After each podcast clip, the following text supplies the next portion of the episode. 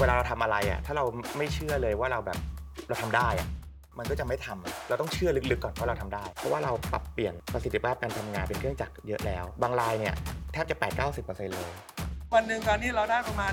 11,000 แพ็คต่อวัน เท่ากับ1ล้าน1แสนแผ่นต่อหนึ่งวัน หนึ่งล้านหนึ่งแสนแผ่นต่อหนึ่งวัน วิชั่นที่มองไว้ตามกลยุทธ์ที่มองไว้แอสเซทที่มีบุคลากรที่มีเนี่ยคิดว่าได้เป้าหมายไปถึงจุดจุดๆนั้นได้ โจทย์เถ้าแก่น้อยหัวใจก็คือว่าจะยกระดับแบรนด์ยังไง ให้มันใหญ่ไปสู่ใน global ได้ เราต้องสร้างอะไรอีกเยอะค่ะความท้าทายยังมีอีกเยอะใช่ไหมฮะในการที่จะไปถึงจุดจุดๆนั้นน่ะมาเถ้าแก่น้อยต้องกลับมา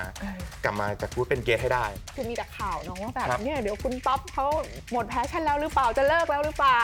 จะขายหุ้นไหม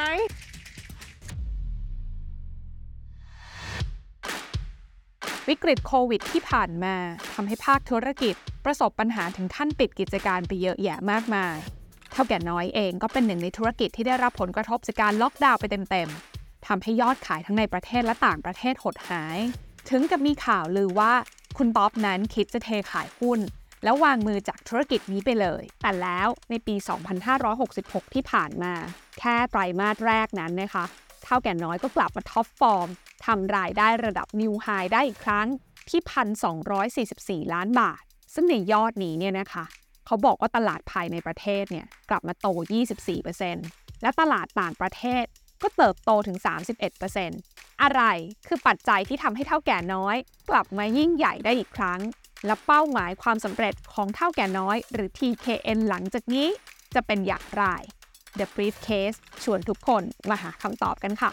เพราะอิสรภาพทางการเงินไม่ได้ยากเกินลงมือทำพบกับแนวคิดและเส้นทางสู่อิสรภาพทางการเงินของเหล่าฝ่ายตัวจริง บนเวทีลงทุนแมนฟอรัม 2023 Road to f i อิสระทางการเงินเร็ว เพื่อทำสิ่งที่ชอบ ทุกท่านสามารถรับชมคลิปย้อนหลังงานสัมมนาได้ ฟรีไม่มีค่าใช้จ่าย ตั้งแต่วันที่ 20 มิถุนายนนี้เป็นต้นไป ผ่านช่องทางบล็อกดิ Search ลงทุนแมน หรือดาวน์โหลดแอปพลิเคชันได้ผ่าน QR Code นี้ มาร่วมวางเป้าหมาย และหาเข็มทิศสู่การเป็น FIRE ไปด้วยกัน วันนี้โอกาสดีนะคะ ได้มาเจอคุณต๊อปนะคะ จริงๆ ติดตามคุณต๊อปมานานมากนะคะ และหลายคนก็เชื่อว่าเป็นแฟนคลับของเถ้าแก่น้อยอยู่แล้วแหละนะแต่ประเด็นก็คือวันนี้อยากจะมาเจาะลึกในเรื่องการเปลี่ยนแปลงของ TKN ซึ่งเราเห็นได้ชัดเลยว่าคุณต๊อปประกาศไว้กลยุทธ์3 Go นะคะอืมที่เราจะค่อยๆ คุยกันไปได้แต่ทีนี้เนี่ยก่อนที่จะไปคุยจนถึงตรงนั้นนะอยากให้คุณต๊อปแบบเล่าให้ฟังนิดนึงความฝันของคุณต๊อปเราอยากเป็นใครอะ ความฝันจริงๆ ผมก็อยากปั้นแบรนด์เถ้าแก่น้อยเนาะเพราะความอืมเพชชั่นของผมในการตื่นขึ้นมาทุกวันน่ะส่วนหนึ่งก็คือเห็นเถ้าแก่น้อยมันแบบมันเติบเติบโตอย่างแข็งแรงขยายไปเรื่อยๆ แล้วไปประเทศไหนเราก็เห็นเถ้าแก่น้อยอะอันนี้คือความ passion เวลาเราไปแบบที่ไหนแล้วเรารู้สึกว่าเอ้ยเถ้าแก่น้อยอยู่ตรงนั้น ส่งมอบความความสุขส่งมอบ moment ดีๆให้กับลูกค้าอะไรเงี้ยทำให้เราตื่นมาแล้วเรามี passion อ่าคือการเห็นแบรนด์เถ้าแก่น้อยอะอ่าเปลี่ยน moment ผู้คนโอเคเข้าถึงผู้คนในในระดับกว้างในระดับโลกอะไรเงี้ยส่วนในความฝันหนึ่งที่แบบอยากจะทำให้มันเกิดขึ้นจริงๆอะเคยได้ยินเรื่อง จาก good ไป great ไหมฮะจากบริษัทที่ดีอะไปบริษัทที่สุดยอดอะ from good to be great นะใช่ นะคะครับแต่ว่า great หรือว่าสุดยอดเนี่ยอยากให้สุดยอดในด้านไหนอะ ก็สุดยอดในความที่ตัวเองจุดยืนของตัวเอง อืม positioning ของตัวเอง อืม passion ของตัวเอง เออสิ่งที่ตัวเองทำทำแล้วดี อืม สุดยอดใน engine ที่ตัวเองมีอยู่ engine ก็หมายถึงว่า อะไรที่มันเป็นเศรษฐกิจ หรือเป็นเครื่องยนต์ที่ขับเคลื่อนทำให้องค์กรเราเติบโตอะอืมบริษัทต้องรู้ตรงนั้นอืมแล้วไดตรงนั้นให้มากที่สุด เพื่อให้องค์กรเติบโตแบบมีประสิทธิภาพค่ะคือมีแต่ข่าวเนาะว่าแบบครับเนี่ยเดี๋ยวคุณต๊อปเขาหมด passion แล้วหรือเปล่าจะเลิกแล้วหรือเปล่าครับจะขายหุ้นไหมผมอะทุกวันนี้ตั้งแต่ตื่นมาทุกเช้าเนาะไม่เคยคิดเลยว่าจะจะเลิกอะอืมเคยคิดแต่ว่าสิ่งที่ตื่นมาเนาะจะทำยังไงให้แบบกลยุทธ์ที่คิด vision ที่คิด การที่จะเดินไป how to ที่จะทำให้เกิดขึ้นทำยังไงให้มันสำเร็จเนี่ย อันนี้คือสิ่งที่ผมตื่นมาทุกวันแล้วผมผมคิดอะอืมเออคคุณต๊อปยังเต็มไปด้วย passion กับการใช่สร้างแบรนด์เถ้าแก่น้อยในครับระดับโลกอยู่ อันนี้คือปฏิเสธได้เลยคุณต๊อปบอกว่าไม่มีเลยคือไม่ผมีมเลยตอนเนี้ยไฟผมอะผมตื่นขึ้นมาทุกวันเนี่ยผมต้องการที่จะได้สิ่งที่พูดมาเลยแหละอืมให้มันเกิดเป็นความจริงขึ้นมาฉะนั้นสิ่งที่เราทำได้ก็คือว่าทำตัวเองให้ดีอืมทำตัวเองให้มันมีประสิทธิภาพ ก็มาจากแนวคิดเรื่องของ Good to Gate นี่แหละอืมนะครับมันก็เลยออกมาเป็นกลยุทธ์3 Go ค่ะ Go แรกที่เราต้องฝ่าให้ได้ก่อนคือ Go Firm Go Firm ก็จะประกอบไปด้วยกลยุทธ์ที่เราแบบ ทำแล้วประสบความสำเร็จ อย่างเช่นการรวมโรงงานเมื่อก่อนเรามีสองโรงใช่ไหมครับโรงงานหนึ่งสามสิบเปอร์เซ็นต์โรงงานหนึ่งสี่สิบเปอร์เซ็นต์อย่างเงี้ยเราต้องแบ่งคนแบ่งทีมไปดูทำให้การผลิตอะมันไม่ได้ต้นทุนที่มีประสิทธิภาพค่ะเราก็เลยทำเป็นทำเป็นโรงงานให้เป็นโรงงานเดียว One s e v i t Factory อ่าที่โรจนะ ใช่ย้ายทุกอย่างไปอยู่ที่โรจนะอ่าแล้วก็ปรับปรุงโรจนะเนี่ยลงทุนลายเครื่องจักรใหม่ๆ ลงทุนเทคโนโลยีใหม่ๆ พอมันมีวอลลุ่มเข้ามาเนี่ยมันลงที่ bottom line ทันทีเลยอืมเพราะว่าเพ ราะว่าเราปรับเปลี่ยนประสิทธิภาพการทำงานเป็นเครื่องจักรเยอะแล้วเออบางลายเนี่ยแทบจะ 8-90%เลย สมัยก่อนการผลิตของเท่าแก่น้อยเนี่ยหลาย ๆ ลายเนี่ยกึ่ง auto กึ่ง manual ก็คือต้องใช้คนเยอะอะอยู่ในอ่าลายเป็นถูกไหมใช่ใช่เดี๋ยวนี้มันเริ่มเป็น continuous ผมจะปรับปรุงอย่างเงี้ยสามถึงห้าปีข้างหน้าเนี่ยให้เป็นอย่างเงี้ยเก้าสิบถึงร้อยเปอร์เซ็นต์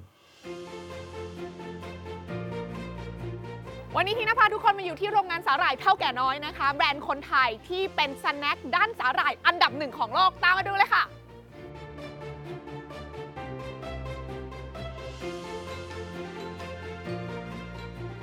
พี่ขวัญสวัสดีค่ะสวัสดีครับน้องเทน่าสวัสดีครับ วันนี้ขออนุญาตมารบกวนนะคะอ๋อยินดีครับด้วยความยินดีนะครับพี่ขวัญอยู่ดูแลส่วนไหนคะ พี่ดูแลในส่วนของสินค้าทอดอ่า นะครับเป็นหลักนะครับโอเคก็ในส่วนของเราก็จะมีทั้งทอดนะครับมีเทมปุระอ่ามีมีสาหร่ายอบโอเค นะครับสาหร่ายย่างนะครับซึ่งณตอนเนี้ยเช้านี้พี่จะพาเราดูในส่วนของโปรเซสลายสาหร่ายทอดคเอรับอดีเลยงั้นไปกันเลยได้ครับเชิญนะครัคะบเดี๋ยวเดินไปคุยไปค่ะ ตอนนี้เราเข้ามาอยู่ในห้องไหนคะพี่ขวัญคะอันนี้เป็นห้องเตรียมวัตถุดิบครับวัตถุดิบของเราหลังจากที่เราเราเบิกมาจะเบิกเป็นคาตันค่ะเบิกมาตามบอมการผลิต นะครับหลังจากนั้นทางผลิตก็จะเบิกมา แล้วก็จะนำเข้ามาสู่ห้องเตรียม นะครับก็เหมือนปรับความชื้นค่ะ นะครับอันนี้คือสาหร่ายที่มาจากเกาหลี สาหร่ายที่มาจากเกาหลีแล้วมันใช่มาครับเป็นแผ่นๆแบบนี้เลยเหรอคะใช่ครับก็คือมาเป็นแพ็คในคาตันหนึ่งคาตันมี 72 แพ็คอันนี้หนึ่งนับเป็นอันนี้อันนี้นับหนึ่งเป็น1แพ็คอ๋อใน1แพ็คมี 100 ชิ้น ผลิตมาเป็นรูปแบบนี้เลยตามสเปคของเราเพื่อที่จะเรานำสามารถไปแปรรูปของเราได้ตามมาตรฐานของเราต่อ วันนี้คุณต๊อบบอกว่าเราต้องแบบมี3โปรใช่ครับอ่าหนึ่งในสิ่งที่เรายืนอยู่ตรงเนี้ยคือ part ของ Go Firmใช่เราต้อง Go Firm เพราะฉะนั้นก็คือเราจะต้องรองรับในเรื่องของ demand ของลูกค้าให้ได้อ่าเราจะต้อง supply ให้ได้อ่านนะครับ เพราะฉะนั้นก็เลยเป็นที่มาที่ไปว่าขยายกำลังการผลิตอืมให้ให้สูงขึ้นค่ะเพราะลำพังกำลังการผลิตที่นพวงศ์ส่วนหนึ่งก็คืออาจจะรองรับไม่หมดอ่าแล้วส่วนที่ 2 ก็คือ เราขยายเพื่อใช้สิทธิ์ในการส่งออกอ่านะก็ได้สิทธิ์ของ BOI ด้วย จากพนักงานร้อยคนเมื่อ 6 ปีที่แล้ว ตอนนี้ก็ประมาณ 1,800 คน โอ้โหนะครับ1,800คนเราไม่ได้ภูมิใจว่าเราคนเยอะนะอ่า แต่ก่อนเรา 2,500 คน อ๋อนี่ลดลงมา ลดลงแล้วนะครับ วิสัยทัศน์ของคุณต๊อบชัดเจน หรือว่าของผู้บริหารชัดเจนคือเราจะต้องใช้เครื่องจักรใช้เทคโนโลยีมาช่วยให้เป็นลายที่เป็นอัตโนมัติเยอะที่สุด เพื่อที่จะเพิ่มกำลังการผลิตทางคุณป้าก็คือพ่อของคุณต๊อบอ่าก็เลยพยายามนะครับ พัฒนาเครื่องจักรเพื่อที่จะเพิ่มกำลังการผลิตแล้วก็ลดผล การเป็นเครื่องจักรเนี่ยสามารถควบคุมคุณภาพได้ดีด้วยค่ะ นะครับสองในเรื่องของ performance capacity ต่างๆ สูงขึ้นด้วยนะครับ โอ้โหนี่คือฝีมือของคุณป้าอันนี้คุณป้าเลยนะสุคดรับยอดเลคุยณเก่งป้มากคไปรับ เราอยากดูแล้วไปดูกันครับ ว่าเป็นยังไงกันบ้างนะคะเชิญเลย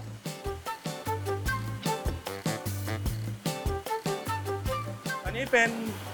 ลายทอดเรานะอันครับนี้เราเมื่อกี้สาหร่ายสาหร่ายปึกเมื่อกี้ถูกยครับกมาถูกยกมาแล้วก็จะมาเติมเข้าเครื่องปีดอ่าเครื่องเครื่องปีดแล้วก็เข้าสู่กระบวนการทอด อ่าพอทอดเสร็จปุ๊บก็จะเป็นสาหร่ายตัวนี้ออกมานะครับ ตอนที่เราออกแบบเราวางคำนวณไว้แค่ 40 แพ็คต่อเตาค่ะต่อชั่วโมง แต่เราก็พัฒนาเป็นเจน 2 เจน 3 จนปัจจุบัน capacity อยู่ที่ 47 แพ็คต่อเตาต่อชั่วโมง ยอดผลิตของเราทุกวันนี้ประมาณ 11,000แพ็คต่อวัน และใน 1 เดือนเราผลิตก็ประมาณ 200 ตัน หลังจากผ่านกระบวนการทอดค่ะ นะครับ ก็เข้าสู่การโรยผงปรุงนะครับ แล้วก็จะทำการตัดบรรจุ โดยการโรยผงปรุงแต่ก่อนเราใช้พนักงานเรียงสี่คนยืนเรียงกันหนึ่งเส้นนะคเนี่ยรับ เหรอเรียงใส่อันนี้ใช่หรอเรียงเรียงเรียงเรียงใส่นะครับ โอ้ แต่ตอนนี้ก็คือเราใช้เป็นเครื่องจักรมาทดแทนนะครับ หยิบสลายแล้วก็วางเรียง ตอนนี้เราเหลือ หนึ่งคนโอ้ เพื่อที่จะคอยดูแค่ในเรื่องของกรณีสลายแตกหักเท่านั้นนะครับ คนเราก็จะหายไป อ่าโอเค เพราะฉะนั้นก็คือนี่กลัวเฟิร์มเหมือนกันใช่ครับ ลดคนแล้วก็ลดขคนองแบบไม่ต้องช้ำด้วยได้คุณภาพได้ด้วมายได้คุณนะคภารัพบ ได้มาตรฐานด้วยเยี่ยมเลยสามารถควบคุมคุณภาพได้ง่ายนะครับ อ่าพอตัดแล้วอันนี้ก็จะ packingใส่ใช่ซครัอบง บรรจุเข้าซองนะครับค่ะ เป็นเป็นม้วนติมนะ ครับ อ่า หลังจากบรรจุเสร็จปุ๊บเราก็จะเข้าสู่กระบวนการบรรจุลง inner box แล้วก็บรรจุ carton ต่อไป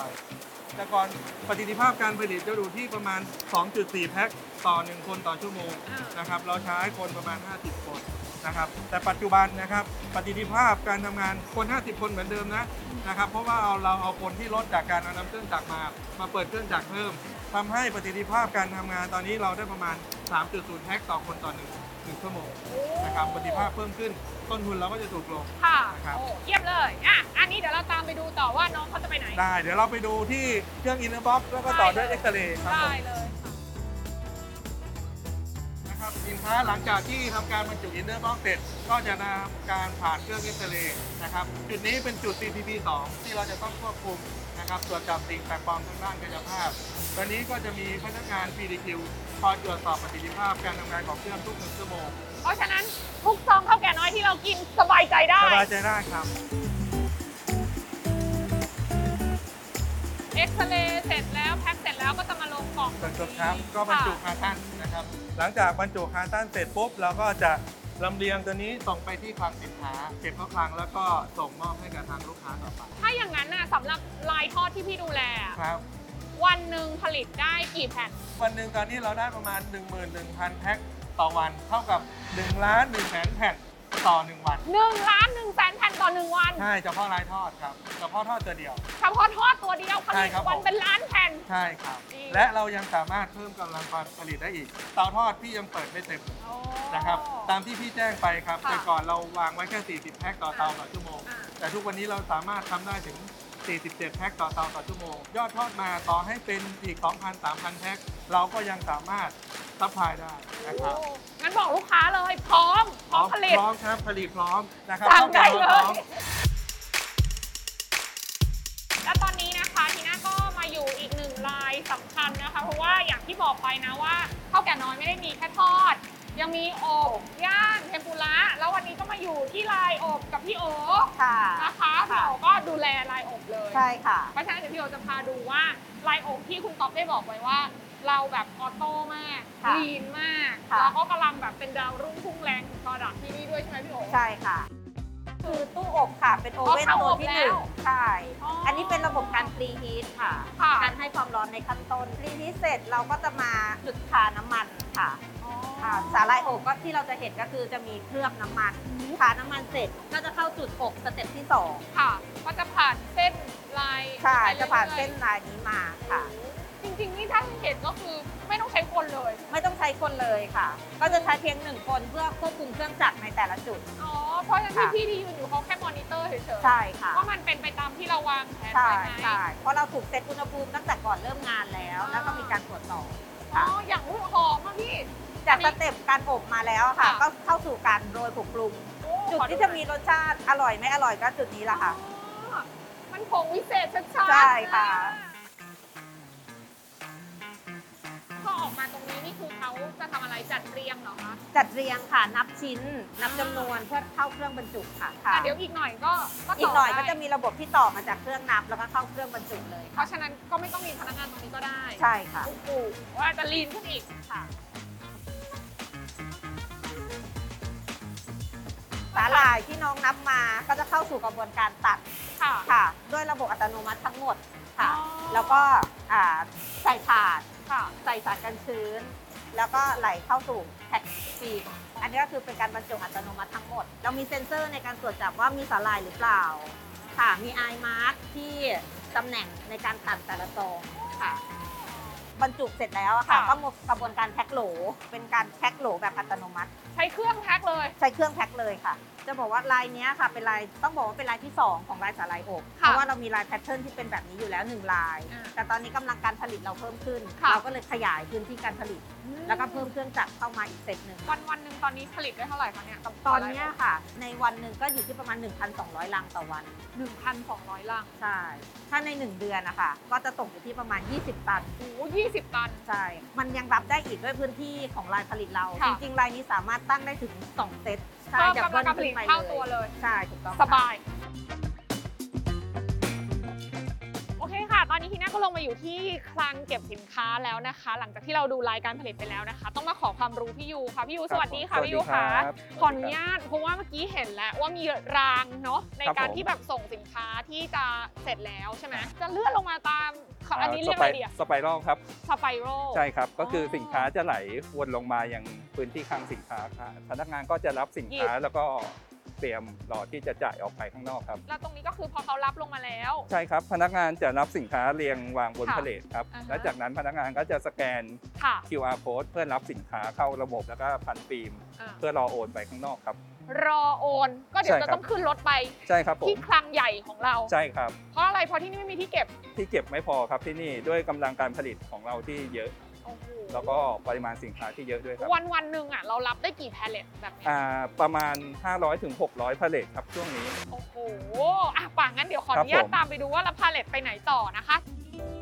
แล้วเราก็ยังมีตรงนี้อีกอ่าอันนี้สินค้าเพื่อเตรียมรอโอนไปครั้งใหญ่ทั้งหมดเลยครับ คือที่ไม่พอวาง ที่ไม่พอวางครับล้นออกมาข้างนอกนะคะครับผมแล้วพอเขาจะขนไปนี่คือเขากำลังเข้าตู้กันอยู่ใช่ไหมคะ ใช่ครับอ่าตัวนี้จะเป็นงานที่เตรียมโอนไปค่ะโดยลักษณะการโอนเราจะค่ะโอนสินค้าไปตามตู้ค่ะที่โหลด เพื่อที่จะรอให้มีลูกค้า หรือว่ากระจายสินค้าออกไปใช่ครับ เป็นการทกระจายสินค้าทั้งในประเทศและต่างประเทศ โอ้ส่งออกก็มาจากตรงนี้แหใช่ละครับขึ้นขึ้นอยู่ที่เดียวกันหมดเลยครับ ที่หลายคนจินตนาการ ครับแล้วก็เป็นกังวลกันว่าโหเนี่ยเดี๋ยวค่าแรงจะขึ้นนู่นนี่นั่นอ่า สำหรับคุณต๊อปปัญหานี้แทบแบบแทบปัญจะ หานี้ผมก็ concern นะ อ่าผมก็มีเตรียมรับมือเหมือนกัน อืมเพราะว่าอืมการขึ้นค่าแรงมันเป็นมันไม่ได้ขึ้นแบบนิดนิดหน่อยๆเนาะอ่าอ่าอ่าแต่มันขึ้นแบบ jump อะค่ะถ้าขึ้นแบบ jump เราก็ต้องเราก็ต้องมีการประเมินเหมือนกันอืมว่าเรามีผลกระทบอะไรบ้างแล้วต้องปรับอะไร อืม โชคดีที่แผนที่เราวางไว้เนี่ยมันพอที่จะ re recover ค่าแรงที่มันขึ้นมาได้ จะต้องปรับเรื่องของเอ่อเครื่องจักรเทคโนโลยีเข้ามาเสริม อืม ลดคนไปได้ บาง process เนี่ยอาจจะยัง ใช้เครื่องจักรเลยไม่ได้ทันที แต่เราก็หาวิธีที่จะเอาเทคโนโลยีเนี่ยมาช่วยคนอะให้เขาทำงานได้ดีขึ้นอืมจากเดิมที่เขาอาจจะแบบปิ้งสาหร่ายได้ร้อยแผ่นนะสมมติแล้วกันคิดค่ะง่ายๆเนาะอ่อ่แต่ว่าถ้าเราเอาเทคโนโลยีเข้ามาแล้วเขาปิ้งสาหร่ายได้มากขึ้นชั่วโมงละเป็นร้อยสามสิบแผ่นอย่างเงี้ยอ่า ร้อยห้าสิบแผ่นอย่างเงี้ยอืม กับค่าแรงที่มันเพิ่มขึ้นมามันก็จะค่อนข้างที่จะ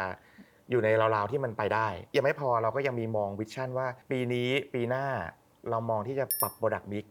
คือเถ้าแก่น้อยมันมี SKU เป็นเป็นร้อย SKU ค่ะใช่ไหมครับ product มี 4-5 category อืมใหญ่ๆ ทอดอบย่างเทมปุระอะไรที่บอกอืมเนี่ยแต่ละ category มันมัน margin ไม่เท่ากันอืมฉะนั้นเนี่ยเราก็มองว่า category ไหนมีโมเมนตัมที่ดียอดลูกค้าต้องการแล้ว margin ดี เราผลักดันตัวนั้นอืมมันก็เป็นกลยุทธ์ในการทำ product mix อืมให้มันแข็งแรงขึ้น ยอดขายเติบโตก็ margin ดีด้วยอืมมันไปด้วยกันทั้งคู่โอเคสมัยสมัยก่อนเถ้าแก่น้อยจะเป็นลักษณะ คือขายขายอะเออคืออะไรมาก็ขายอะคือขอให้ยอดมาเหอะคือเออเอาหมดอะคือแบบซัดซัดอย่างเดียวแต่บางทีบาง product ก็ต้องกลับมามองว่ามันขายขาดทุนก็มีอืมกำไรน้อยก็มีอืมอะไรอย่างเงี้ยครับงั้นอย่างตอนเนี้ย product ที่คิดว่าเอ้ยลงตัวแล้วและคิดครับว่าน่าจะเป็นตัวที่เราจะผลักดันมันคือมันคือตัวไหนคะก็อยู่ในกลุ่มที่เราเป็นคอคออืมบิสเนสของเราก็คือทอดอืมคือคือทอดเนี่ยเรามีเทคโนโลยีที่เหนือกว่าคู่แข่งค่ะก็ต้องบอกสาหร่ายทอดเป็นต้นกำเนิดของ ซีเท่าวิแก่สแน็คน้อยเมืองไทยเนาะเออเพราะไอ้ถุงเขียวกับถุงแดงอะเนาะค่ะมันเป็นมันเป็นเหมือนเป็นตำนานอะเอออ่าผมว่าตัวเนี้ยมันก็ยังมี potential เยอะอืมก็จะเน้นตัวเนี้ยอย่างตัวเนี้ยก็ไปเติบโตที่อเมริกาค่ะเราก็พยายามที่จะคุยสื่อสารกับทีมงาน สื่อสารกับลูกค้าของเราคู่ค้าของเราว่า เราจะเน้นตัวนี้ การที่เราจะจัดสรร budget เนี่ยงบประมาณต่างๆเนี่ยมันก็จะไปอยู่ที่ตัวตัวทอดค่อนข้างเยอะอืมเราไม่สื่อสารอย่างนี้เราไม่โฟกัสอย่างนี้อืม budget มันก็จะไป สเปะสปะที่อื่นสเปซเนาะใช่ไหมครับพอ budget มันไปตรงนี้ปุ๊บตรงนี้มันก็จะเกิดการโตขึ้น อืมเพราะมันถูก drive โดย budget ถูก drive ด้วย budget ถูก drive ด้วยการสร้างแบรนด์ถูก drive ด้วยกลยุทธ์การตลาด อืม ถูกได้ด้วยการแบบมุ่งหวังว่าเราจะทำคอตัวนี้ให้โต อีกเซตเมนที่ผมมองผมมองว่ามันก็มีโอกาสมากเหมือนกันก็คือตลาดสไลด์อบ อืม ซึ่งตลาดสไลด์อบเนี่ยมันมีมาดั้งเดิมแล้วคือ คนเกาหลีคนคนญี่ปุ่นเขาทำไว้นานแล้ว ค่ะมันมีตลาดมูลค่าเป็นปีหนึ่งเป็นหมื่นล้านอยู่แล้วอืม นะครับแต่ว่ามันไม่ได้มันไม่ได้ถูกทำ positioning ให้เป็น snack อ่า มันถูกทำ positioning ให้เป็นเหมือนคนที่น่านึกออกไหมไปเกาหลีก็จะแบบอยู่ข้างเคียงกินเออกินกิกับนเป็นข้าวเครื่องเคียงอ่ากินกับเครื่องเคียงเป็นอ่าอะไรอย่างเงี้ยแต่ว่าเท่าแก่น้อยเนี่ยเริ่มที่จะมาปรับ concept ให้มันเป็นเป็น snack มากขึ้นค่ะแล้วก็เอา concept เนี้ยเข้าไปขายในประเทศต่างๆ มากขึ้น แล้วก็อย่างที่บอกเนาะก็คือวางแผนตั้งแต่ต้นทางทั้งเรื่องของกลยุทธ์การตลาดอ่าแล้วก็เรื่องของการผลิตให้มันอ่ารองรับกันครับซึ่งอย่างที่ได้ไปเห็นภาพที่โรงงานก็จะเห็นว่าอย่างลายอืมอบนี่ก็คือ เรียกว่าอ่าเป็นอะไรที่ automate อ่าแบบ fully automate ได้แม้อบเนี่ยส่วนใหญ่เนี่ย processing เนี่ยจะ fully หมดละมันจะมีแค่ line packaging เนี่ยที่เราจะต้องเติมเครื่องจักรก็นั่นหมายถึงว่ามันยังมีรูมในการที่จะลดคอสอีกเยอะครับค่ะส่วนรายย่างเนี่ย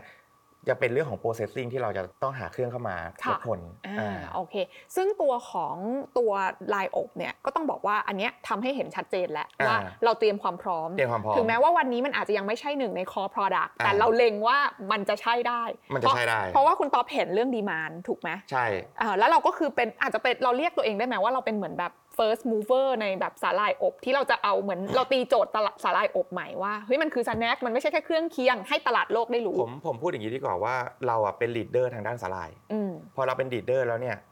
ตลาดมันจะไปอยู่ตรงจุดไหนเนี่ยส่วนหนึ่งก็คืออยู่ที่เทรนด์การตลาดด้วยอืมสองก็คืออยู่ที่ lead ผู้เล่นในตลาดที่เป็นอยู่ที่ lead เราด้วยอ่าใช่ไหมฮะว่าผู้เล่นในตลาดที่เป็น lead อะเขาจะเน้นอะไรเอาเขาจะทำนวัตกรรมทำแคมเปญอ่าทำ marketing อะไรให้เออลูกค้าสนใจเราในฐานะที่เราเป็น leader ตรงเนี้ยเราก็ต้องนำอืมนำทุกๆคนอะในอุตสาหกรรมอะไปใน category ที่มันดีไงอ่ามัมันยั่งยืนต่ออุตสาหกรรมไงเข้าใจใช่ไหมครับเหมือนเราเป็นเออ trend setter ในวงการสาหร่าย เราเราถือว่าสำหรับเราเป็น snack เราเป็นผู้เล่นหลักอ่า ที่จะช่วยทำให้ trendsetter มันเกิดขึ้นได้จริงค่ะนี่ครับผม Go Firm เมื่อกี้มีปนปน Go Broad ไปแล้วอ่าโอเคบนบน Go Broad งั้นในเรื่องต่อของ Go Broadร์ดเลยว่าอ่าเป็นยังไงคะ Go Broad ก็จะในเรื่องของการทำให้ทำให้กว้างขึ้นเนาะอืมทำให้ธุรกิจมันมีมันมีความยืดหยุ่นมากขึ้นอืมหนึ่งในการ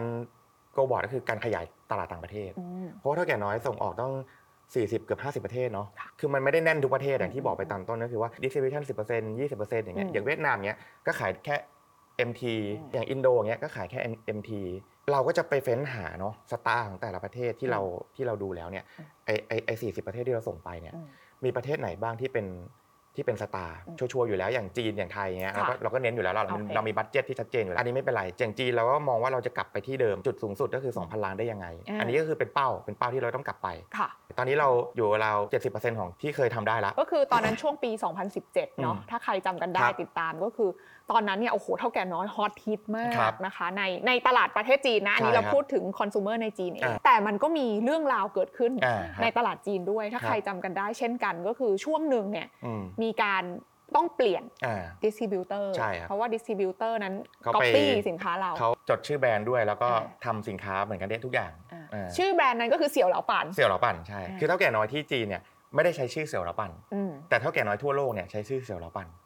ฉพาะที่จีนที่เดียวที่เราใช้เหลาปั่นจ่ายเหลาปั่นจ่ายใช่อ่ามัมันแปลว่าสุดท้ายมันแปลคล้ายๆกันแหละเอออมนะแต่ว่าเปลี่ยนแต่ก็ต้องยอมรับว่าอ่าในช่วงแรกอะอย่างปี 2017 ที่ขายได้ดีๆ แล้ว ถือว่ามันฮิตติดตลาดแล้วอะคือคนจีนก็จะมี perception แล้วก็จำได้ว่าคือเสี่ยวเหลาปั่นไงครับแล้วตอนนั้นมันเกิดอะไรขึ้นอะคุณต๊อบเล่าให้ฟังนิดนึงได้ไหม สองหลักเนาะก็คือ พอเราเกิดขึ้นปุ๊บอะด้วยความที่แบบเราทำธรรมาภิบาลเนาะบริษัทเราเข้าตลาดหลักทรัพย์นะเราเจอเรารู้ว่า partner เราเป็นอย่างเงี้ย ถ้าเป็นพี่ทีน่าจะคบต่อไหมเออเราก็ต้องเลิกคบเนาะ ใช่พอเลิกคบมันเกิดอะไรขึ้น ยอดขายมันหายครับเพราะเมื่อก่อนเรามี distributor สองเจ้า อืม แล้วอืมเจ้านี้ถือยอด 2,000 ล้าน เจ้านี้ถืออยู่พันหนึ่งก็แปลว่าถ้าเราเลิกกับเขาอะแล้วเราหาคนใหม่ที่มาแทนยอดขายเขาไม่ได้ ยอดขายเราจะหายประมาณพันหนึ่ง อืม นั่นคือผลกระทบแรกก่อน พอเราช่วงโควิด มันก็มามาเจอผลกระทบอีก อ่าก็คือจีนก็ไม่ดีเศรษฐกิจก็มีล็อกดาวน์อะไรเงี้ยทำให้การที่เรามี partner เข้ามาคนใหม่อะอืม เขาก็ทำไม่ได้อย่างที่เป้าที่ตั้งไว้ เราไม่ถึงกับเลิกนะเรายังเป็น partner กับเขาอยู่แต่เราไม่ได้ให้เขาเป็นเอ่อ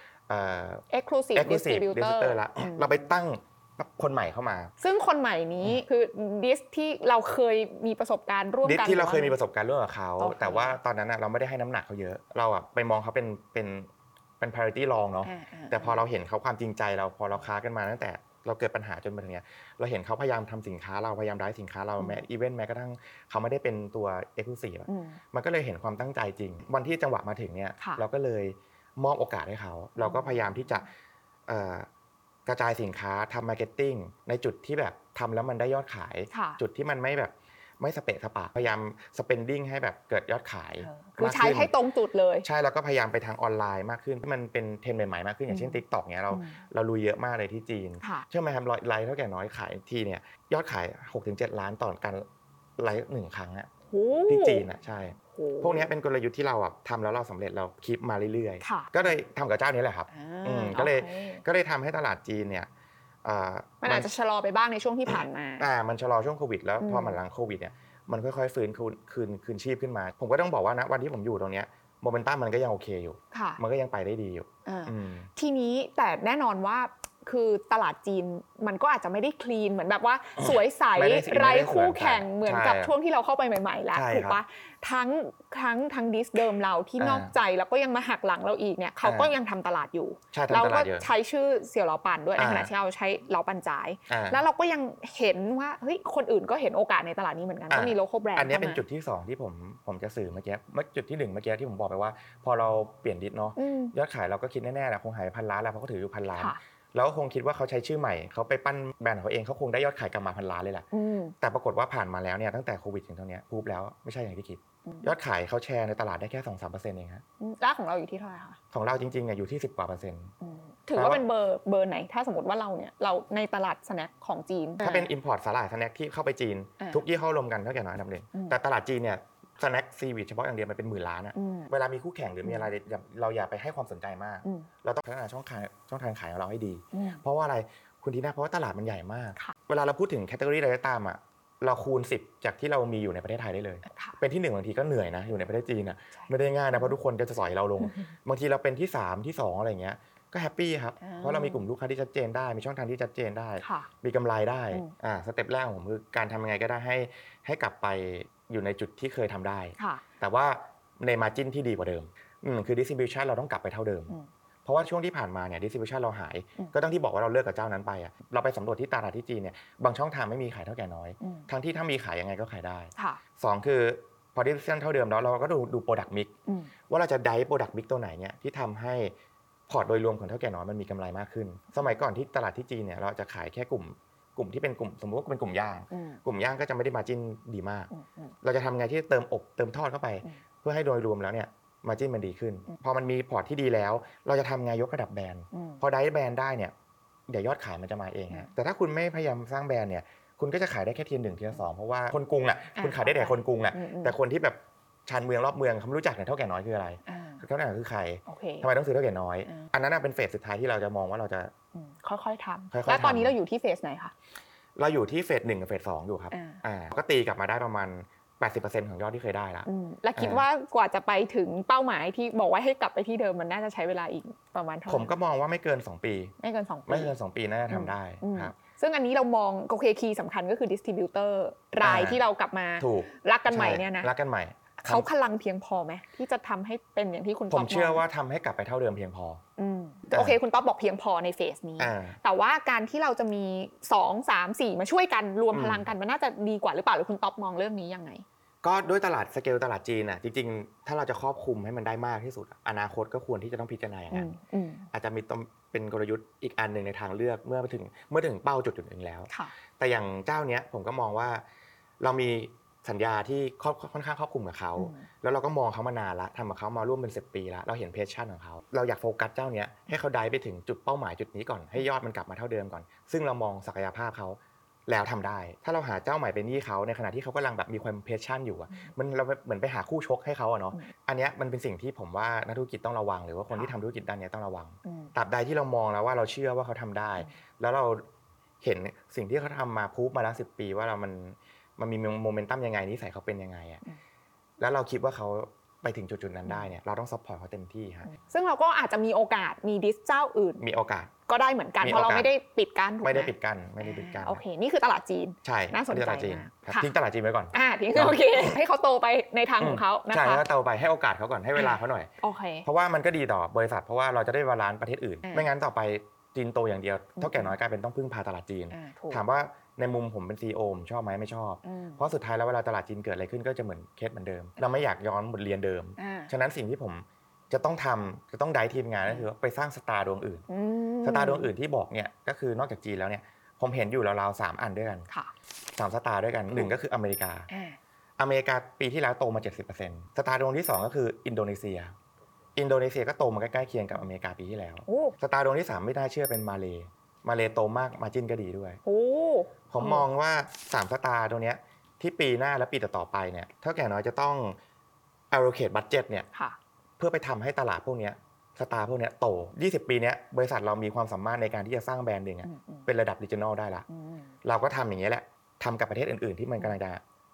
เป็นสตาร์ขึ้นมาาขออนุญาตถามที่อเมริกานิดนึง เพราะว่าถ้าใครติดตามงบ Q1 ก็คืออย่างที่คุณต๊อบบอกโตขึ้นมาครับ70%ตอนนี้ยอดขายที่อเมริกาอ่าถ้าย้อนหลังไปประมาณ12 เดือนเนาะค่ะประมาณประมาณ 10 ล้านเหรียญ10 ล้านเหรียญอ่าก็คือ 300กว่าล้านครับคุณต๊อบตั้งเป้า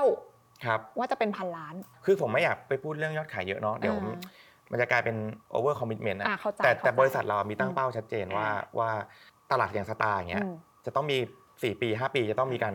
โตเท่าไหร่โอเคซึ่งมันต้องโตกับประเทศอื่นมเยอะอยู่แล้วครับ ถ้าพูดถึงประเทศตะวันตกเนาะจะซื้อของอ่าแบบเนี้ยก็ต้องไป Asian Grocery Store ใช่ไหมอ่าแต่วันเนี้ยคือคุณต๊อบบอกว่าเราเราใช้กลยุทธ์ใหม่ในการเข้าเป็น mass market ของเขาอย่างใช่นี้ป่ะคะเราแบ่งตลาดออกมาเป็น 2 ตลาด ตลาดค่ะอเมริกาเนี่ยหลักๆเขาจะชัดเลยครับ เรื่อง good for you กับ better for you อ่าเท่าแก่น้อยที่เป็น good for you เนี่ยเราก็จะเข้าตีตลาดในในมุมที่เป็นพวก Asia grocery อืมเราก็อาจจะมีโอกาสบ้างได้เข้า Walgreens ได้เข้าค่ะอะไรอย่างเงี้ยแต่ว่า ก็ก็ยอมยังยอมรับว่าผู้ซื้อหลักยังเป็นกลุ่มเอเชียอ่าแต่เป็นกลุ่มเอเชียอเมริกันนะค่ะแต่มันก็จะมีอีกกลุ่มหนึ่งที่เป็น better for you ที่เราใช้อีก another แบรนด์เลยอืมชื่อว่าโนระฮะอืมอันเนี้ยจะเป็นแบบ clean เลย ค่อนข้าง clean ใช้น้ำมันแบบอย่าง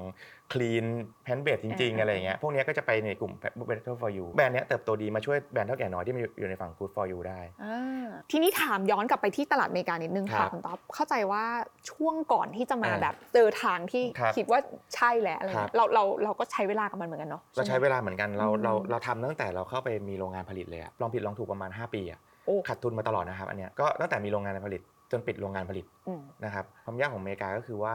มันไกลมันไกลมากในการที่จะไปบริหารโรงงาน มันทำให้เราบริหารโรงงานเราไม่ได้มีประสิทธิภาพเท่าไหร่อืมอันนั้นคือข้อหนึ่งสองคือตอนนั้นโมเมนตัมเรื่องตลาดสลาย คนที่กิน plant-based อะไรอะไรเนี่ยยังไม่ได้ฮิตเท่าปัจจุบันตอนนี้ เมื่อก่อนก่อนที่เราจะไปทำที่อเมริกา มียอดขายอยู่ที่อเมริกาอยู่แล้วประมาณร้อยล้านเออการที่จะไปปั้นอีกอันหนึ่งที่ความยากคืออีกแบรนด์หนึ่งคือโนระอืมคือไปตลาดที่เป็นที่ผมบอกอะ better for you อะอืม better for you ไปจับพวก คนที่เป็นฝรั่งค่ะคนที่เป็นกิน healthy อันเนี้ยเราลองผิดลองถูกเนี่ยกว่าจะหากลุ่มลูกค้าอืมกว่าจะเข้าไปในตลาดพวกนั้นได้เนี่ยลองผิดลองถูกอยู่สามถึงสี่ปี กว่าจะมาเจอนะจังหวะที่ใช่ด้วยกว่าจะมาเจอถูกไหจังหวะที่ใช่เออแล้วก็แบบ fail อยู่ตลอดเวลาอ่าออกสินค้าไปไปเอาโนระไปเข้าช่องทางเดิมๆค่ะที่เรา เถ้าแก่น้อยขายอยู่แล้วก็ไม่มันสัก็กไม่เซสถูกเพราะว่าคนที่กินเขาไม่กินโนระเขากินเถ้าแก่น้อยเออก็เลยต้องไปหาช่องทางที่มันใช่กับโนระค่ะได้ไป Whole Foods ได้ไปอืมช่องทางต่างๆ ที่มันค่ะตรงซึ่งเราก็มี target มากขึ้น distri butor ที่นู่นมีช่วยมีมีที่นู่นมีที่นู่อืนมแล้วเราก็มีคุณ partner ด้วยครับเป็นค่ะชื่อคุณทิมอ่าเขาเป็นเขาเป็นคนอเมริกาเลยครับเป็นฝรั่งเลยครับขนาดอยู่แบล็กติโคมา30ปีอะเออเออเขาก็ยังเหนื่อยอะเออเขาก็ยังลองผิดลองถูกอะค่ะคือเข้าไปแล้วบางทีมันก็ไม่ได้ขายได้ไงอืมเข้าไปแล้วก็ต้องทำแคมปิ้งทำแจกชิมเพราะงบประมาณเราก็ไม่ได้เยอะใช่ เราก็ต้องชิมจนไม่รู้จะชิมยังไงแล้วอะครับออกอีเวนต์ทำทุกอย่างไอ้ตัวเออโนระเนี่ยสุดท้ายเนี่ยกว่าจะปั้นมาได้ยอดขายระดับร้อยล้านเนี่ยอืมกว่าจะเข้าไปรู้ว่ากลุ่มเป้าหมายต้องเป็นอย่างนี้นะ product ต้องเป็นอย่างนี้นะพวกนี้ใช้เวลาลองถูกลองผิดประมาณอืม3-4 ปี เอาเป็นว่าตอนนี้น่าจะเข้าสู่ฤดูการเก็บเกี่ยวได้แล้วหลังจากลงทุนมาผเยมอะว่าเริ่มถูกไหชัดละเริ่มชัดละอืมเริ่มชัดในการที่จะไปละค่ะคราวนี้ก็อยู่ที่ว่าเราจะขยายยังไงละอืมขยายยังไง spending ยังไงให้เกิดยอดขายที่มากขึ้นอืม distribution ที่มากขึ้นอืมออฟเทรดที่ดีขึ้นโอเคอ่าเท่าแก่น้อยมันไปได้ของมันอยู่แล้ว เพราะค่ะเท่าแก่น้อยมันมีการสะสมมานาน มีแบรนด์ awareness มานานอืมในยอด 300 กว่าล้านเนี่ยเป็นเท่าแก่น้อยสักเกือบ 200 ล้านอืมร้อยล้านเนี่ยประมาณเป็นโนละซึ่งโนระคุณต๊อบมองว่ามันไปได้มากกว่านี้อีก ไปได้มากกว่านี้ไปได้มากกว่านี้ แต่ก็ต้อง push เดี๋ยวต้อง push อยู่ เพราะว่าฝรั่งก็เป็นตลาดที่เรายังไม่ ชำนาญอ่าแต่โชคดีเรามี partner ที่เขาเข้าใจโอเคก็เนี่ยครับคือจุดที่เราต้องเดินต่อในค่ะอเมริกา ทีนี้ตลาดต่างประเทศอีก2 star อืมที่แบบหลายคนสงสัยว่า เอ๊ะทำไมมันถึงเป็นอินโดกับมาเลอินโดอาจจะโอเค เข้าใจเออว่าประชากรเขาก็เยอะครับแต่เขาชอบกินเหรอ คนที่ทานสาหร่ายส่วนใหญ่ก็น่าจะเป็นคนเอเชียเป็นคนจีนอะไรอย่างงี้เนาะอืมมีเชื้อจีนอะไรอย่างเงี้ยใช่ แต่ปรากฏว่าที่อินโดเนี่ยเป็นคนมุสลิมฮะเป็นคนอืมฮาลาลเลย ผมก็เลยมอง potential ตลาดมาเลยกับอินโดว่าเฮ้ยกลุ่มเป้าหมายมันไม่ใช่แค่ มันไม่ได้แค่เล็กๆ แค่ว่าเป็นคนเอเชียหรือคนจีนแล้วเนาะมันเป็นคนที่เป็นคนที่แบบ local จริงๆเป็นคน local จริงๆ แล้วคน local มันเยอะมากคุณอ่าคุณดีน่าใช่แต่ว่าตัวเถ้าแก่น้อยเองอะมันต้องไปทำ distribution ไปทำ price point อืมไปทำ product mix ไปสร้างแบรนด์ awareness ให้มันให้มันเข้าถึงกลุ่มลูกค้าลูกอืมลูกนั้นมากขึ้นอะแล้วก็มีเป้าหมาย ที่ชัดเจนกับทีมงานว่าภายในกี่ปีกี่ปีเนี่ยค่ะจะต้องได้ไปเท่าไหร่อืมเพราะยิ่งได้ตลาด 2 อันเนี้ยยิ่งดีเท่าไหร่อะ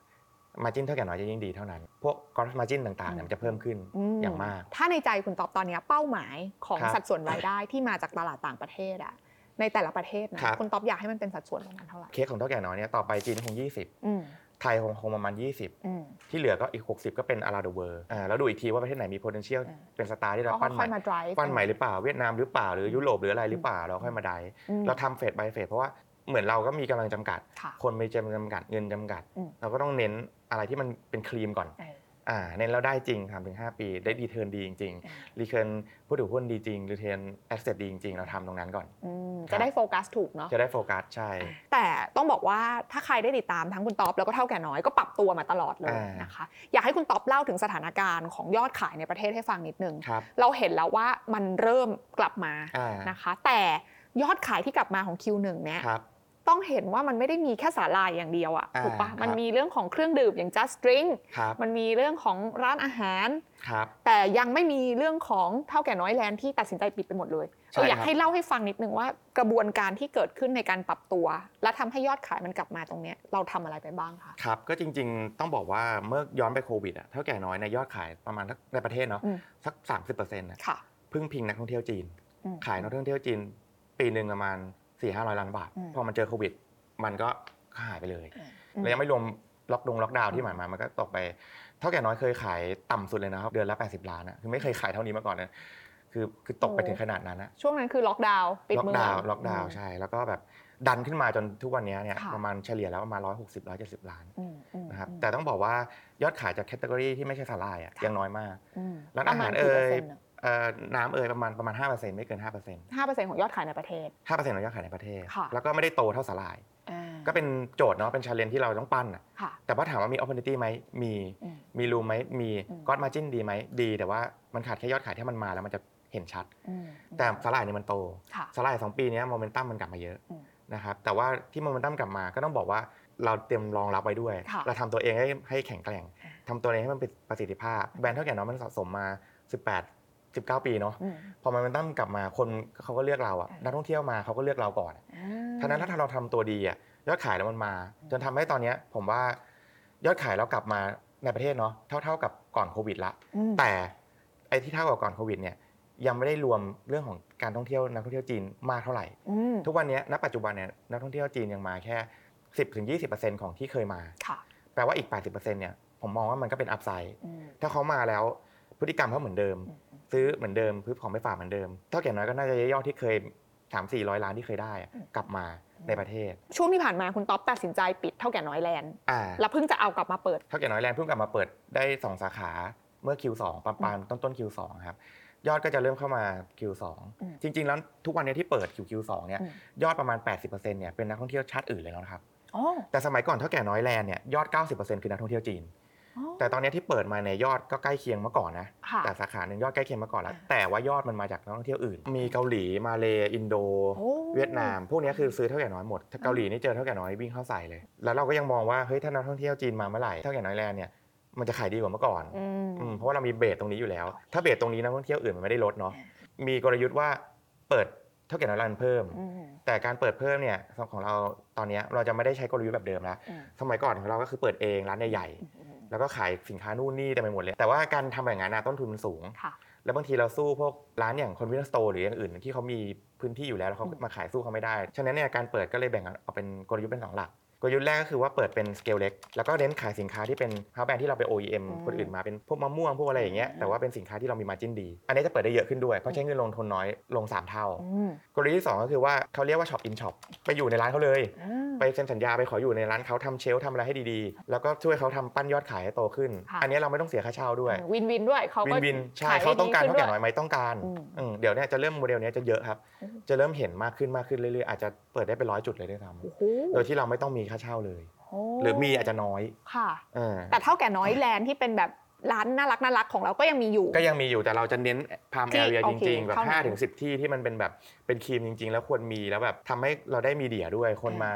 ถ่ายรูป ถ่ายรูปนู่นนั่นนี่ได้มาอืม engagement ด้วยเนี่ยเราไม่ได้ branding ด้วยค่ะเราจะทำตรงนั้น คือตอนนี้เราเปิดละสองสาขาใช่ไหมคะครับปีนี้นี้ตั้งเป้าไว้ห้าตั้งเป้าไว้ห้าครับแต่ก็อยากเปิดมากกว่านี้ถ้าทำได้เออน่าสนใจมากครับนะคะ แต่ทีนี้มาโฟกัสตัวที่มันเป็น non-seaweed อืมคือตัวที่อย่าง just drink หรือว่าร้านอาหารฮิโนยะกันบ้างนะคะที่คุณต๊อบบอกว่าจริง ๆ แล้วอันนี้ก็เป็นหนึ่งในกลยุทธ์ go broad อ่า go broad ใช่อ่า go broad นี่ก็จะมีเรื่องของการขยายประเทศค่ะเรื่องของการขยาย Product Mix ที่เราดูแล้วมี potential อ่า ขยายไปต่อในประเทศอื่นๆอะไรอย่างเงี้ยค่ะนะอีกอันที่สามก็คือเรื่องของตัวสินค้าอื่นเลยอืมที่ไม่ได้เกี่ยวสาหร่ายเลย มีเป้าไว้เหมือนกันว่าภายใน 5 6 ปีเนาะอยากจะปั้นตรงเนี้ยให้มียอดขายระดับแบบสัก 10ถึง15%หรือ 20%เลยของยอดขายรวม แล้วก็ดูว่าตัวไหนมี opportunity ก็ดันตัวนั้นต่อไปให้มันอืมให้มันบูมให้มันใหญ่ขึ้นอืมแต่ว่ามีความยากค่ะไม่ได้ง่ายอย่างร้านอาหารเนี่ยก็ยังแก้ปัญหาอยู่อืมยังต้อง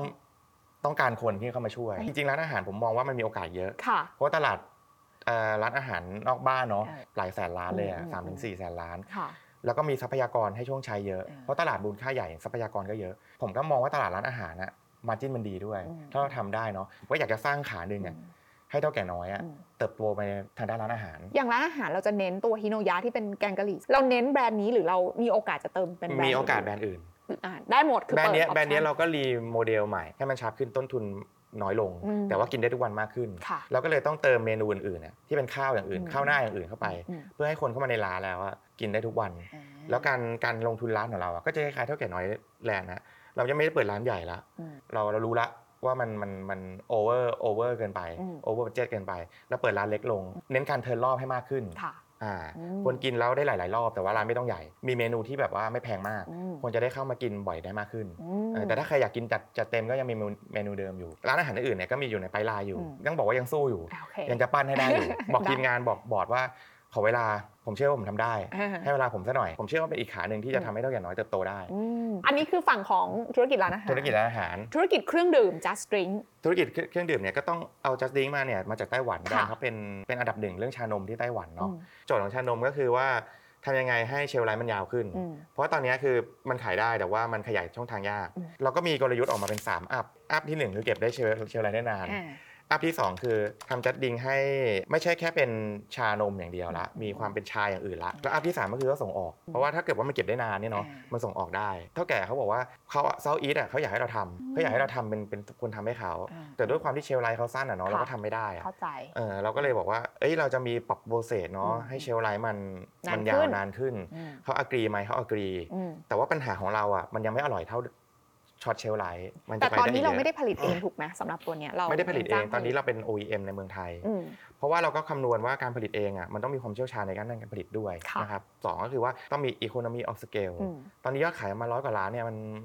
จ้างผลิตคุ้มกว่า เออ อนาคตถ้าแบบยอดขายสักสามสี่ร้อยล้านเนี้ยการที่ผมจะลงทุนก็ไม่ใช่เรื่องยากเกินไปเพราะมันก็เราเถ้าแก่น้อยลงทุนได้ อืมโอเค อืม เพราะฉะนั้นนี่ก็คือตัว Go Broad ที่เป็น NPD New Product มี NPD ด้วย แล้วก็มีขยายตลาด ต่างประเทศให้มัน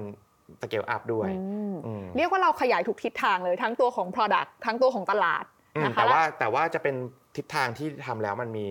margin ดีอืมกำไรมันคือเหมือนยอดขายโตแล้วกำไรมันโตไปด้วยค่ะอ่าอ่าแต่อาจจะมีเรื่องของ NPD นี่แหละที่ว่ามันมันมีมันมี margin ดีนะอืมแต่มันสเกลยอดขายไม่ได้ ถ้าสเกลยอดขายได้เมื่อไหร่ มันกลับมาที่ bottom line เลยครับ เราโฟกัส core business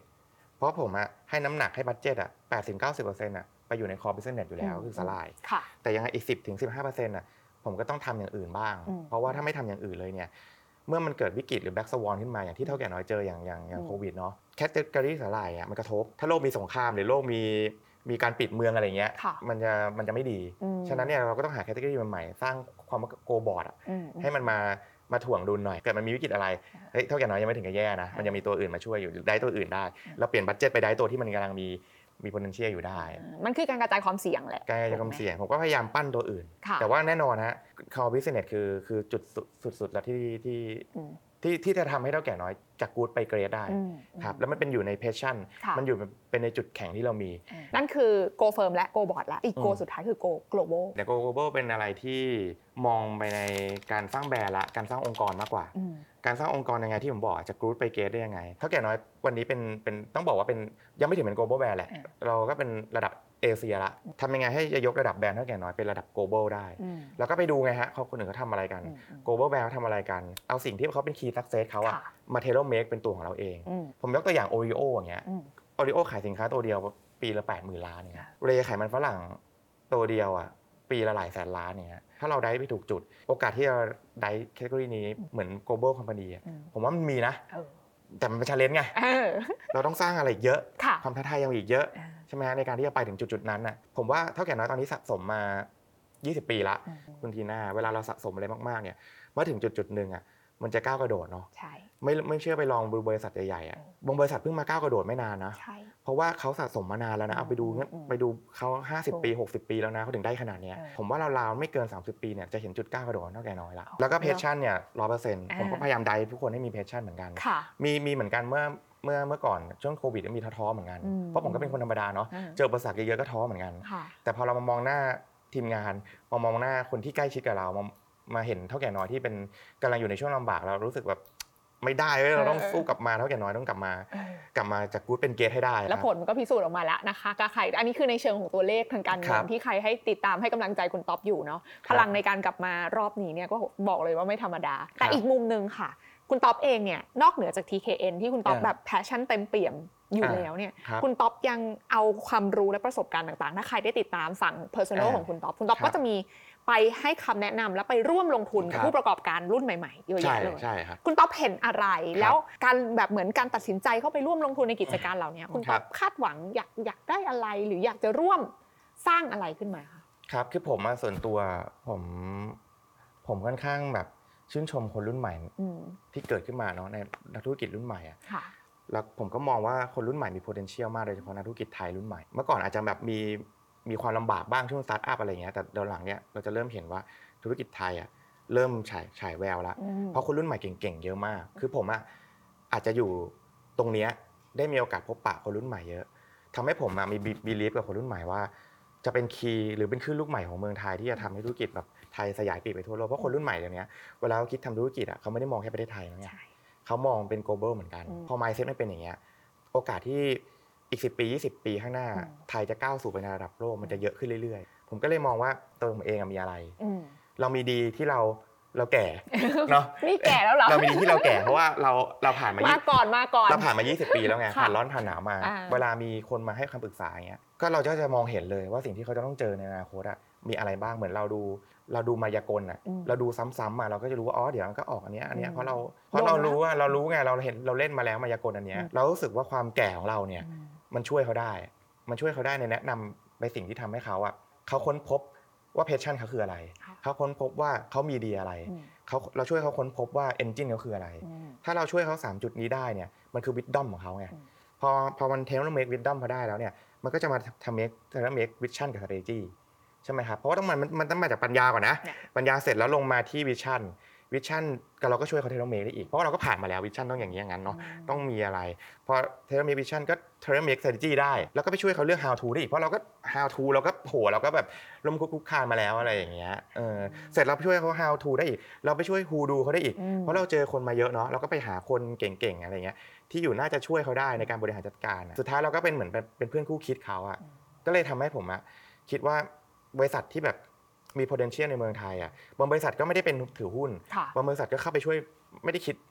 ตังค์ไม่ได้อะไรก็อืมเพราะเป็นเพื่อนกันเลยก็ค่ะ มีบริษัทที่เข้าจะไปถือหุ้นก็มีฮะ อ่าน่าสนใจมากนะคะ ก็จะเห็นว่านี่คือสิ่งที่คุณท็อปเนี่ยมองเห็นว่าอ่าจริง ๆ แล้วอะคือต้องบอกงี้ค่ะคุณท็อปคือช่วงที่ผ่านครับมา มักจะมีเสียงที่บอกว่าโหผู้ประกอบการไทย ถ้าอืมพูดถึงคุณอยากโตไปในตลาดอ่า ระดับภูมิภาคหรือตลาดโลกอะ พุ่งตรงเราครับเรายังเหนื่อยอืม เออแต่คุณท็อปไม่ได้คิดแบบนั้น คุณท็อปคิดว่าเรามีศักยภาพ ผู้ประกอบการไทยมีศักยภาพ ถูกถูกเพราะมากว่าพอ ถูกคือคืออะไรก็ตามแต่เนี่ยทุกอย่างมันจะเริ่มจาก mindset ก่อนครับ อืม mindset เนี่ยมันคือจุดเริ่มต้นไง อืม ถ้า mindset ไม่เปิดมันก็ไม่เกิด คือ mindset เนี่ยมันคือสิ่งที่เราเราต้องมีในในใจเราก่อน เพราะว่าเวลาเราทำอะไรอะถ้าเราไม่เชื่อเลยว่าเราแบบเราทำได้อะอืมคุณดีน่า อืม มันก็จะไม่ทำนะ อืมมันก็จะไม่ถูก move ถูกไหมครับ บางครั้งเราจะทำอะไรสักอย่างหนึ่งอะ เราต้องเชื่อลึกๆก่อนว่าเราทำได้อืมพอเราเชื่อว่าเราทำได้ปุ๊บวิธีการมันจะมันจะมาอืมวิธีคิดมันจะมาผลลัพธ์มันจะตามมาฮะถ้าผมไม่เชื่อว่าเถ้าแก่น้อยจะไประดับโลกได้ ผมก็คงไม่ไปโอ้โหต้องไปหาตลาดระดับโลกต้องสร้างทีมงานที่จะเก่งด้านนี้อืมเอาคนที่เก่งเข้ามาช่วย หรือ tailor-made กลยุทธ์ที่จะไปจับต่างประเทศอเมริกาอะไรเงี้ยผมคงไม่คิดขนาดนั้นผมก็คงคิดว่าขายเท่าที่มีอะดีอยู่แล้วสำคัญเขาบอกว่าให้ดูโอกาสเป็นหลักก่อนค่ะใช่ไหมครับใช่แต่ผมว่า mindset ต้องมาอันดับแรกสองโอกาสอืมอืมมันต้องเป็น mindset ที่เรามีความเชื่อว่าเราทำได้ ต้องเชื่อว่าทำได้อืมถ้าเราวันไหนที่เราเชื่อว่าเราทำได้เนี่ยไอสิ่งที่แบบกลยุทธ์เอ่ยวิชั่นเอ่ยอะไรเอ่ยวิธีการเอ่ยเดี๋ยวมันจะไหลหลั่งไหลมาเองฮะอืมแต่ถ้าเราไม่เชื่อแล้วอืมพวกนี้มันไม่มา ทุกอย่างมันอยู่ที่ตัวเราจริงๆนะคะ แล้วคุณต๊อบอืมก็ได้พิสูจน์ให้เราเห็นแล้วนะคะครับผ่านการสร้างอาณาจักร TKN ในวันนี้เนาะต้องบอกว่าเป็นอะไรที่น่าติดตามแล้ววันนี้ที่น่าเชื่อว่าหลายคนได้ ได้เขาเรียกว่าได้รีชาร์จนะครัคะบกับคุณต๊อบนะคะกับการกลับมารอบนี้ ได้ชัดเจนทีเดียว ขอบพระคุณคุณต๊อบมากๆเลได้ยเลยที่ครับสละเวลามาคุยกันนะคะเดี๋ยวยังไงครับมีโอกาสหน้าจะมาเยี่ยมกันใหม่ดีคนะรับขอบคุณดีมากรับค่ะ